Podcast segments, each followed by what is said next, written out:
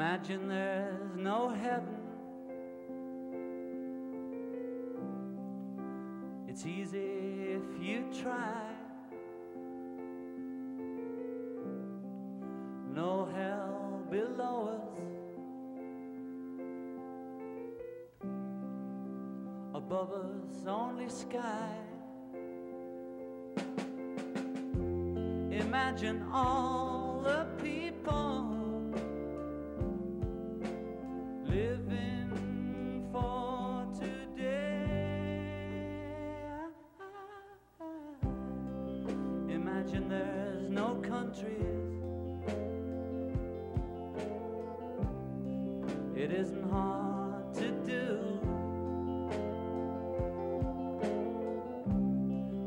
to kill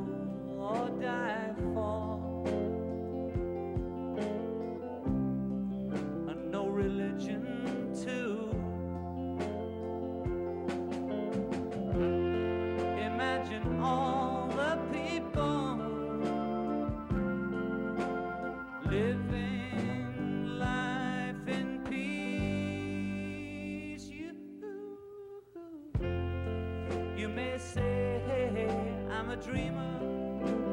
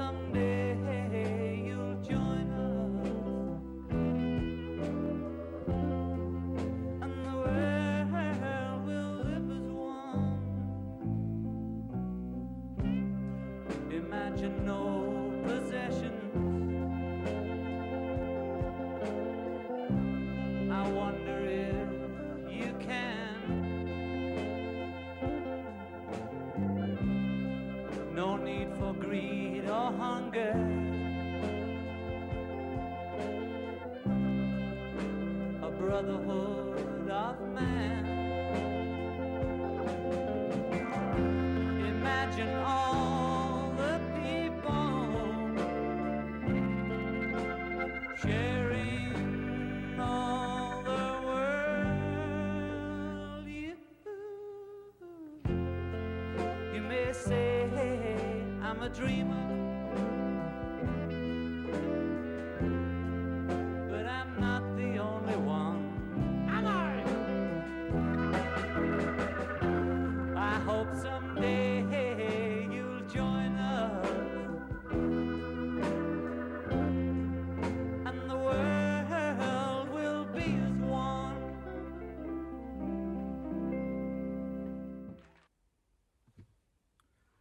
네, 안녕하십니까. 아, 멜번에 산다. 아, 새로운 시리즈, 호주 현대사 시리즈를 보고 계십니다. 저는 아, 호주 여행 아, 지식 가이드, 멜번에 산다를 진행하는 손이욱 가이드입니다. 아, 잘 지내셨죠? 요즘 그 아마 요게 업로드 될 때쯤 되면은 그 코로나가 어떻게 됐는지 모르겠어요. 한국에서 부디 몸 건강히 잘 어, 견디시기를 다시 한번 어, 말씀드리고 아, 오늘은 제가 다룰 주제는 어, 1960년대 후반, 1960년대 후반과 70년대 아, 요때의 아, 호주라는 나라의 아, 전반적인 상황을 설명드릴 건데 그 중심에는 아, 베트남 전쟁이라는 전쟁이 자리하고 있습니다. 그래서 오늘은 그 얘기를 중심으로 해서 어, 말씀을 좀 드릴 거예요.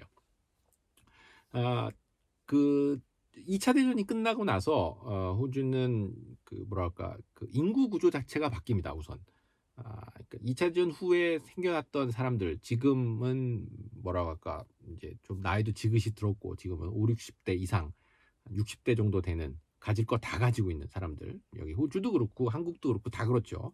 이 세대들이 다 헤쳐먹은 거예요. 쉽게 얘기해서 저보다 조금 더 윗세대들 저는 거의 막차 세대 정도 되는 거고 그 세대에 그러니까 1960년대 아, 생 50년대 초반부터 60년대 생 요때들이 다 해 드신 겁니다. 아, 아무튼 그 세대를 베이비 부머라고 하죠. 그래서 1960년대 후반, 70년대 초반에 호주 인구가 굉장히 젊었어요. 호주 전체 인구의 약 한 40% 정도가 20대 미만인 사람들이었고 그 당시를 그때를 대표했던 사람들을 쉽게 얘기해서 어, 베이비 부머라고 얘기하고 그 사람들은 그 전에 세대들 부모 세대들하고는 완전 다른 신세대 그 당시만 해도 신세대 사람들이었던 겁니다. 아, 부모들이 받지 못했던 어, 풍요로운 생활을 했고 2차 대전 이후에 그리고 그 사람들은 어, 부모들이 가지지 못했던 교육도 받았어요. 그래서 생각보다 대학 진학률도 높았고 그러면서 그 뭐 크게 문제 없이 컸고 교육도 많이 받아서 어, 그 전에 부모 세대들이 가지고 있었던 뭔가 그, 그 호주에서 그 부모 세, 그 당시 부모 세대들이 가지고 있었던 전쟁을 치르고 막 이랬던 어, 약간 그, 그 냉전 시대의 그러한 사고하고는 완전 결별하는 그게 이제 미국도 그렇고 호주도 그렇고 뭐 히피 문화를 시작으로 해서 어, 1960년대 미국에서도 그렇고 그다음 70년대 호주에서도 그렇고 이런 문화적 인 게 바뀐 겁니다. 비틀즈가 나오고 어, 그다음에 그, 그 우드스탁 페스티벌이 열리고 막 그런 거죠. 지미 헨드릭스가 기타를 막 뜯고 막 이런 이런 세대죠. 쉽게 60년대, 70년대가. 그때 호주 이제 월남 전쟁이 이제 60년대 초반에 예, 벌어집니다. 그거는 어, 베트남이란 나라가 1900 어, 1900 1954년인가요? 50 제가 잠깐만요. 볼게요. 아, 1950년대에 이그 저기 54년이죠. 54년에 아, 전쟁이 끝나고 2차 대전이 끝나고 프랑스가 그동안에 가지고 있었는데 프랑스가 아, 다시 들어와서 아, 먹으려고 했죠. 베트남을. 그랬다가 아, 호치민과 그다음 호치민 휘하 있었던 어, 보 장군인가 그 사람이 그 DMBF에서 아, 착사를 내죠. 그래서 어, 프랑스가 어, 이구야 이러고 도망갑니다. 아, 그러니까 베트남은 프랑스도 아작을 냈고 제국주의 프랑스도 아작을 냈고 그 후에 있었던 어, 제국주의 미국도 아작을 냈던 대단한 나라죠. 그러니까 정말 그 옛날 월나라죠 월나라. 아, 그러니까 이게 만만한 나라가 아닙니다. 이 베트남이란 나라가. 자 아무튼 아 그때 이제 호치민의 이제 북 그 북베트남과 남베트남으로 나뉘죠. 그래서 북베트남은 이제 공산 정권이 들어오고 남쪽은 어, 약간 그, 그, 그 자유주의, 그러니까 자본주의를 하지만 이 부패와 이 이런 것들이 아주 만연한 그러한 국가가 됩니다. 그래서 붙은 게 결국은 이제 베트남 전쟁이 되는 거죠. 자, 아무튼 그 당시에 호주는 2차 대전이 끝나고 나서 어, 이 아시아 태평양 지역에서 우리가 그 미국 형님하고 더 좀 끈끈한 관계를 유지해야겠다. 아, 그래서 원래 이 호주하고 뉴질랜드는 한 세트거든요. 그러니까 1차 대전도 그렇고 2차 대전도 그렇고 뭐 심지어 월남전도 그렇고 이 전쟁에 나갈 때는 이게 한 세트로 나갑니다. 아, 그래서 ANZAC이라고 하죠. Australian New Zealand Army Corp이라고 해서 그래서 그거를에다가 플러스 미국을 붙여요. 그래서 1951년에 ANZUS라고 하는 조약을 맺습니다. 그래서 이 상호 방위 조약 같은 거죠. 그래서 미국에서 문제가 생기면은 호주하고 뉴질랜드는 어, 미국 형님을 위해서 싸워 싸워주고 어, 뉴질랜드하고 호주가 위험에 처하면은 우리 미국 형님이 와서 니들을 구해줄게. 이러한 협약이다. 거기에 따라서 베트남 전쟁이 발발했고 어, 호주 같은 경우는 아 형님 저희가 합니다. 이러고 나가서 싸워주는 겁니다. 아, 그러면서 이제 호주도 베트남 전쟁에 참전을 했죠. 62년부터 이제 군인들을 보내기 시작했습니다. 아, 그 당시에 아, 문제가 됐던 게 아, 징집제도예요. 그러니까 제가 나중에 그 이그 본론으로 들어가서 우리 어, 고위틀럼 얘기할 때 이 징집제도에 대한 내용을 잠깐 제가 또 다룰 건데 어, 호주는 처음에 연방 정부가 탄생하고 나서 어, 전쟁이 발생하면은 전쟁을 디클레어 해야 되죠. 그것도 거버너 제너럴가 합니다. 총독이 총독이 건, 그 전쟁을 선포하면은 이제 애들을 뽑을 수 있어요. 그렇지만 그거는 국내에서만 쓸 수 있는 거예요. 그걸 해외로 보내려면 해외로 파견하려면은 아, 국민의 동의가 또 필요한 겁니다. 쉽게 얘기해서. 그래서 1차 대전 때 막 그거 끝나고 나서 그 빌리 휴이라고 하는 그 당시 노동당을 대표했던 수상이 어, 두 번의 국민 투표를 하죠. 이거 애들 보내야 된다. 안 된다. 막 그래서 그래서 두 번의 국민 투표에서 지고 그러고 나서 결국은 그때부터 노동당이 쪼개지게 되는 결과를 낳게 됩니다. 그거는 나중에 제가 설명을 해드릴게요.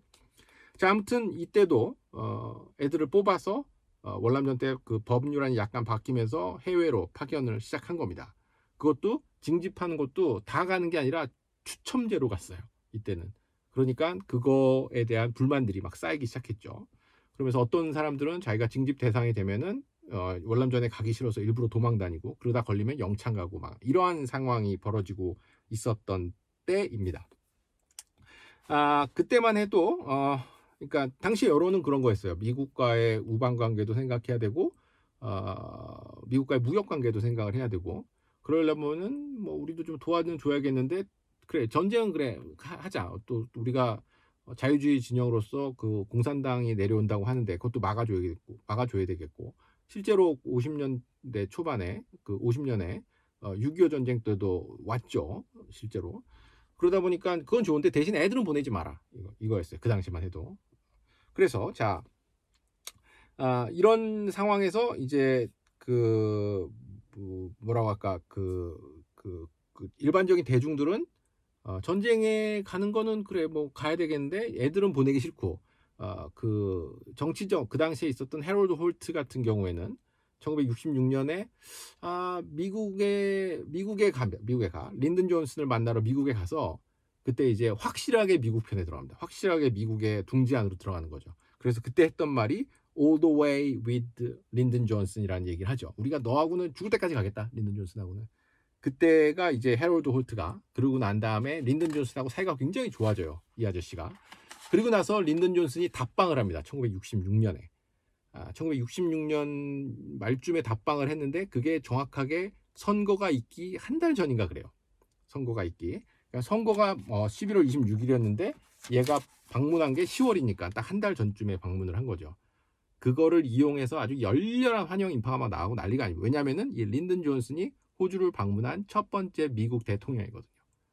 그리고 나서 그리고 나서 그 여세를 몰아서 이 헤롤드 홀트는 어, 총선에서 아주 대승을 하죠. 그때 이제 이겼던 게 그 유명한 그 아서 아서 코웰이라고 하는 아, 노동당의 대표입니다. 예전에 그 immigration 호주란 나라의 immigration of 그러니까 immigration 그 이민성 이민성 초대 장관이에요. 아서 코웰이. 이 사람도 완전 옛날 사람입니다. 이 사람도. 이 사람도 완전 옛날 사람이고 노동당 내에서 이 당시만 해도 그 밑에 새로 떠오르는 신진 세력들한테 거의 까임 까임 당하기 직전이었던 사람이에요. 사실은. 자 아무튼 어, 그렇게 해서 어, 어, 이제 헤롤드 홀트가 되고 나서 1년 후에 67년에 린든 존슨이 한번 다시 와요 호주를 왜 왔냐 이게 또 되게 호주의 웃긴 사건인데 웃긴 건 아니죠 슬픈 사건이죠 어, 이 헤롤드 홀트 이 수상이 이 모닝턴 쪽에 가면요 왜 여러분들 멜번에 놀러 오시면 모닝턴 페닌슐라에 뭐 어, 목욕도 하러 가시고 온천이 있으니까 야외 온천에 거기 뭐 와이너리도 좋고 아니 저희가 아주 굉장히 좋아하는 곳이 또 모닝턴이기도 합니다 아, 그래서 여기서 좀 장사를 해야 되나? 모닝턴 여행도 제가 또 같이 가드릴 수 있으니까 원하시면.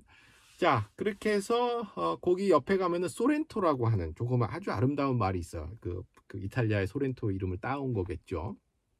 그 근처에서 수영하다가 이 사람이 실종돼요. 죽은 겁니다. 수영하다 익사한 거예요.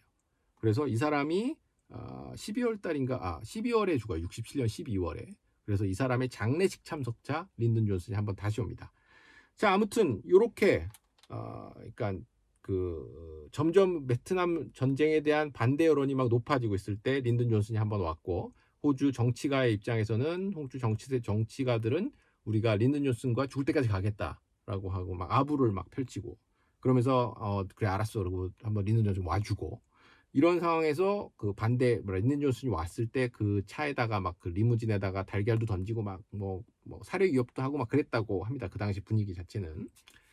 자, 그때 이제 그 베트남 전쟁에다가 이제 징집제도에 대한 문제들이 그 1970년대 초반에 선거의 주요 이슈가 돼요.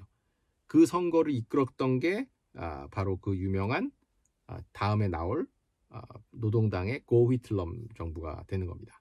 고휘틀럼 정부가 들어서기 전에 그 선거에 그 주요 쟁점으로 들고 나왔던 게 바로 이 반전과 징집제 폐지, 징집제도 폐지에 관한 그런 거였는데 어, 거기에 물을 끼얹, 아, 물을 끼얹는 게 아니라 불을 끼얹어야죠. 불을 끼얹는 사건이 발생한 게 바로 아, 베트남에서 벌어졌던 마일라이 학살이라는 사건입니다. 그게 1968년인데 아, 그게 뭐냐면은 어, 1968년 미군이 어, 남베트남의 작은 마을에 들어가서 민간인 347명을 학살한 사건입니다. 아, 이게 굉장히 잔혹한 행위로 유명하죠. 그게 이제 밝혀지면서 호주 내 여론이 확 식어집니다. 그래서 그때 그 호주에서는 이렇게 생각을 한 거예요. 야, 가만 있어봐. 이게 미군 애들이 그렇게 가서 그런 짓을 했는데 그러면 우리 호주 애들은 우리 애들은 뭐 그런 일안 했을까? 얘들이 이게 미국 애들한테 가서 못된 거 배우고 가서 못된 짓 하고 말이야. 어? 이게 이 전쟁이 이게 그 당시만 해도 이 월남 전쟁이 최초의 어, 텔레바이스드 워예요. 그러니까 텔레비전으로 중계가 됐던 전쟁입니다. 그러니까 그 간혹 그 계속해서 사람들이 이 전쟁의 참상을 눈으로 직접 봤던 전쟁이 이 베트남 전쟁이에요. 거기다가 이러한 학살 사건까지 벌어지고 나니까 호주 여론, 여론 도 굉장히 차게 식었고 그때 미국 언론도 미국의 여론도 이제 진짜 악화될 대로 악화됐죠. 그러면서 1970년대가 들어서면서 미국 정부도 이제 어떻게 하면은 베트남에서 발을 뺄 수 있을까라는 생각을 하게 됐고 그때 호주의 입장은 아, 눈치만 보는 겁니다. 미국 형님의 눈치. 미국 형님이 나오면 우리도 잽싸게 나와야지. 그렇지만 미국 형님들이 가만히 계시면 우리도 계속 있어야 된다. 라는 게 호주 정부의 스탠스였습니다.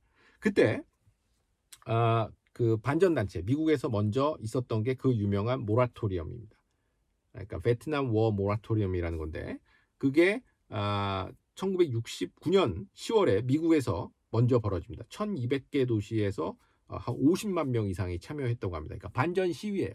그러니까 여기서 말하는 모라토리엄은 뭐 지불 경제 용어로는 뭐 지불을 정지한다든지 우리 뭐 자빠지는 거죠. 우리 아무것도 없다 못 하겠다. 손 놓겠다. 이게 모라토리엄인데 여기서 말하는 거는 전쟁을 손 놓자라는 뜻도 있겠지만 더 중요한 거는 우리가 모 우리 일반인 우리가 모든 걸 놓겠다는 거예요.